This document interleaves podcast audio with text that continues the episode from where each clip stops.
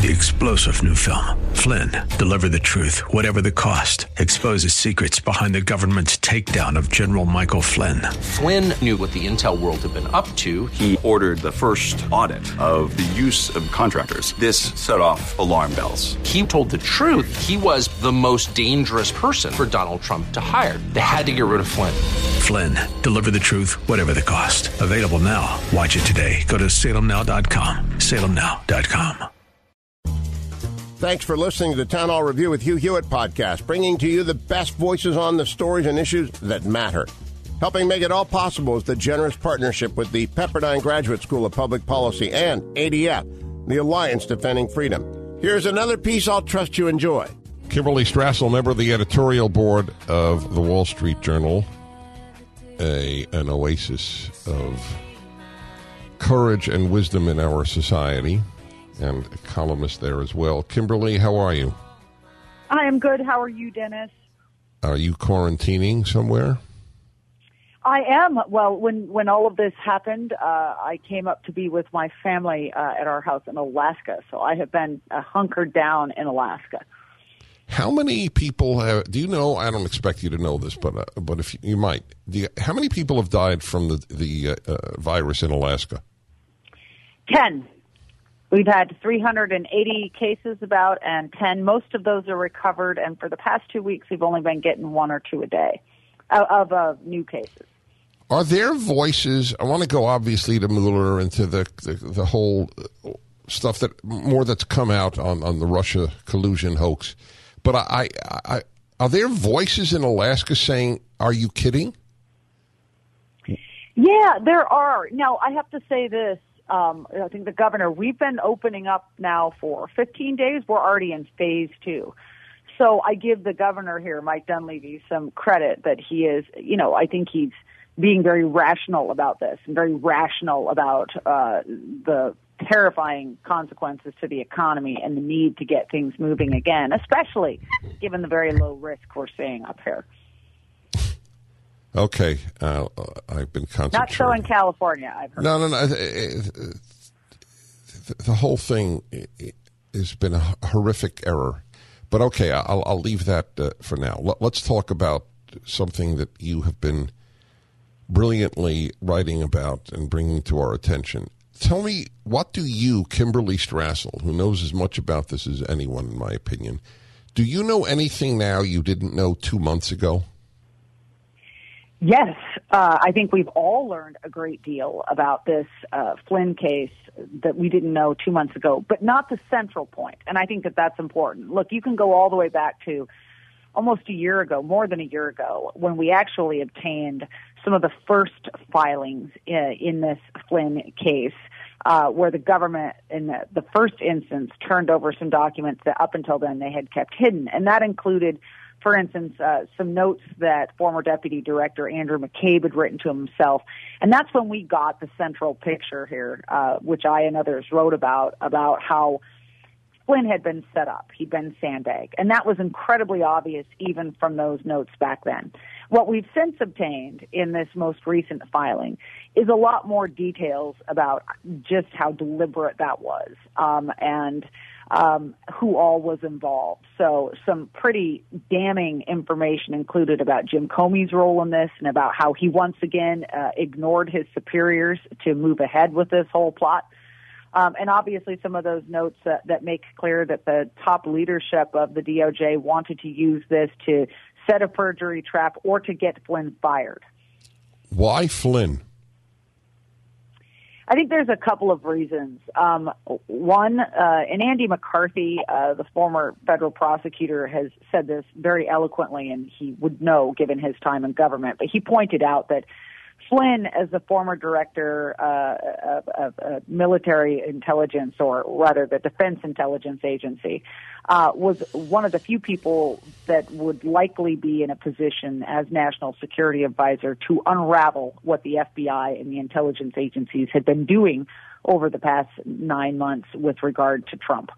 Um, uh, the other person who might have been able to have exercised uh, some kind of quality control and shut this down would have been Jeff Sessions as the new AG. And that's why they worked so hard also to get rid of him immediately by forcing him to recuse himself. Do you think, by the way, in retrospect, that he should have recused himself? No, absolutely not. Um, especially because he knew he had done nothing wrong. So why did Um, he? I, I, I, that was a puzzle to me. Why did he? Uh, look, I, I think the uh, here's the thing that keeps recurring to me, Dennis, is that the bad guys in all of this had the benefit of knowing exactly what was going on and what they were doing, whereas nobody else did. And so it allowed them to stay 10 steps ahead of the game. So remember, when Sessions came under that extraordinary pressure to recuse himself, we had no idea of just how deeply in it the FBI was. Um, and I think he thought he'd step aside, this would go away. Uh, no one understood that this was going to be a three year drama. I'm going to give give a big general question. Has it? I almost feel silly. I feel somewhat like a child asking, but I will anyway. I, I love this country, and I I may I'm starting to think that I I may have had slightly too high an opinion of of some of our elite institutions. Uh, has that happened to you? I would put it this way, Dennis. I I feel very much as you do, but I I think I had too much faith in the leadership of some of our institutions.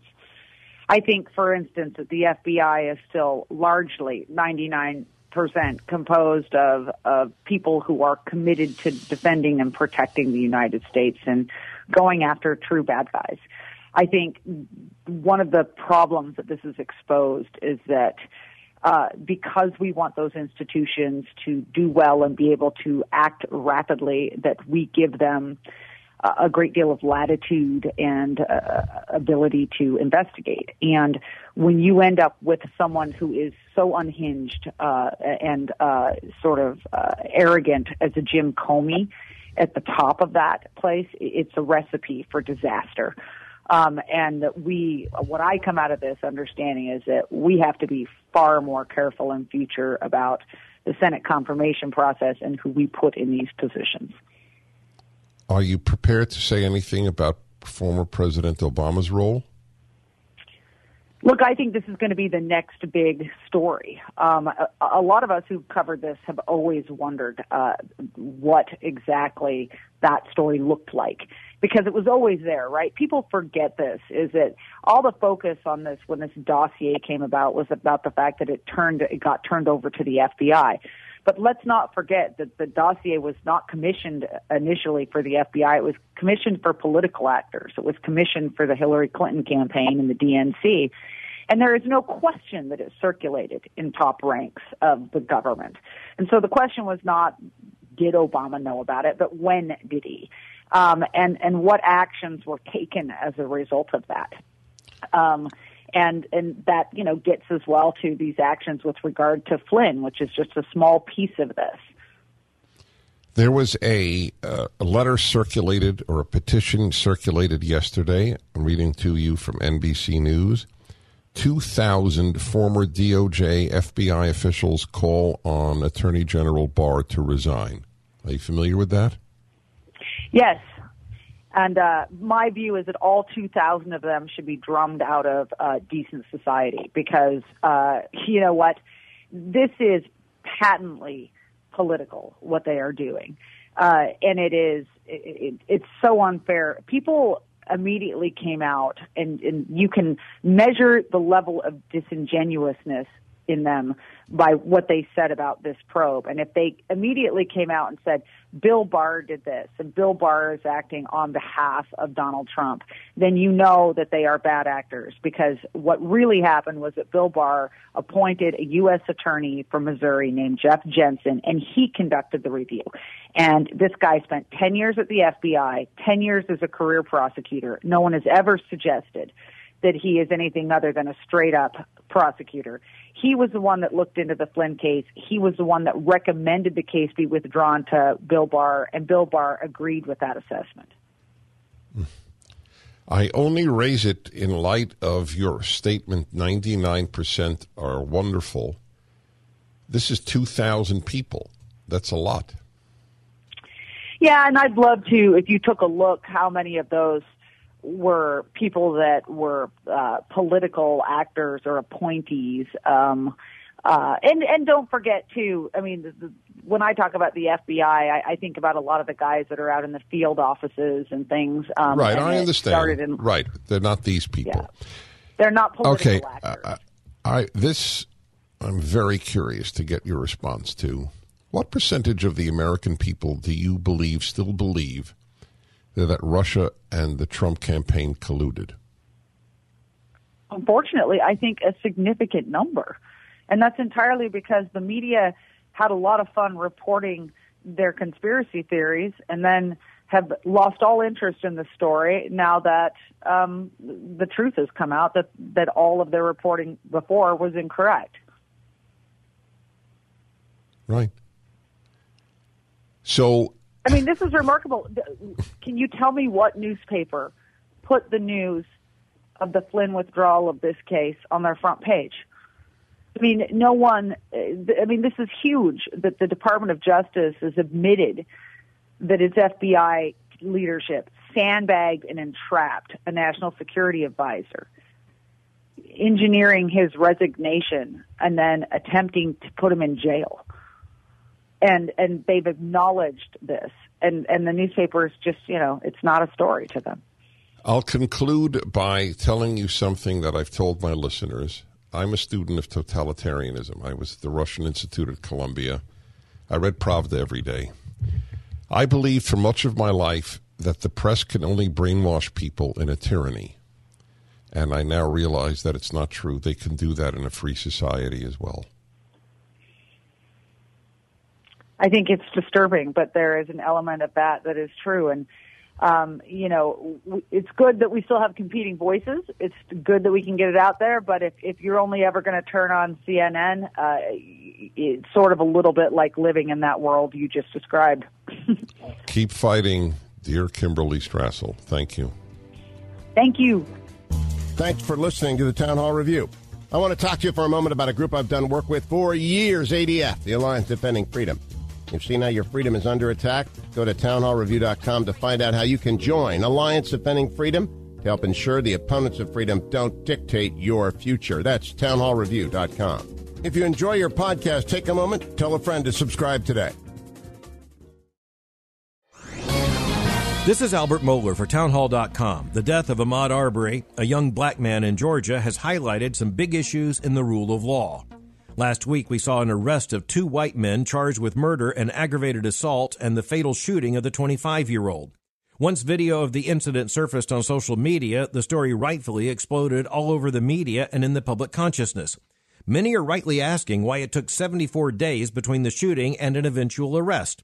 The Attorney General in Georgia on Sunday announced doing just the right thing that Georgia would ask the United States government through the Department of Justice to conduct an investigation as the DOJ is uniquely equipped to do. This is exactly what the rule of law looks like, and we'll be watching the case closely. For now, our prayer must be with the Arbery family and with the entire community as they grieve their loss and as we look for justice. I'm Albert Mohler.